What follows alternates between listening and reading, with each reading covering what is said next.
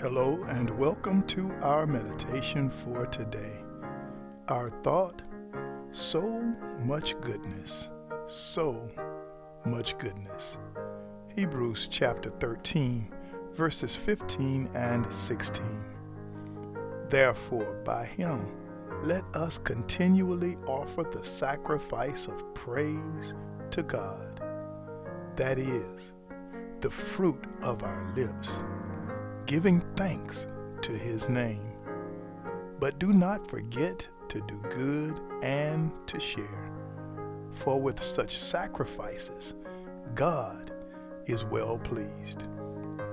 C.S. Lewis once said, Praise is inner health made audible.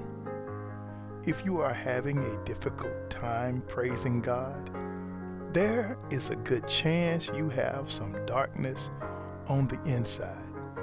Through prayer and genuine repentance, God can and will remove any darkness from our lives.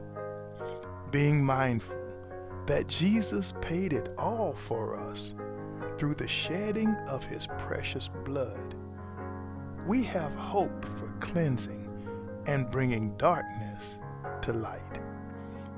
And he wants us to learn what it means to flow with the power of his presence and actually practice doing it until the flow of his power becomes an active part of each believer.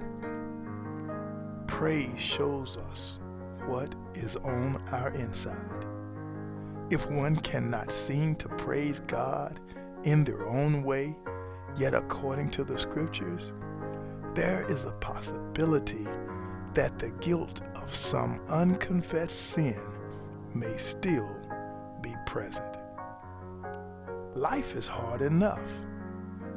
If we fail to deal with the darkness and unconfessed sin of our life, we will feel more alone and isolated from God when God feels far away, it can be extremely difficult to have a heart full of praise, worship, and gratitude.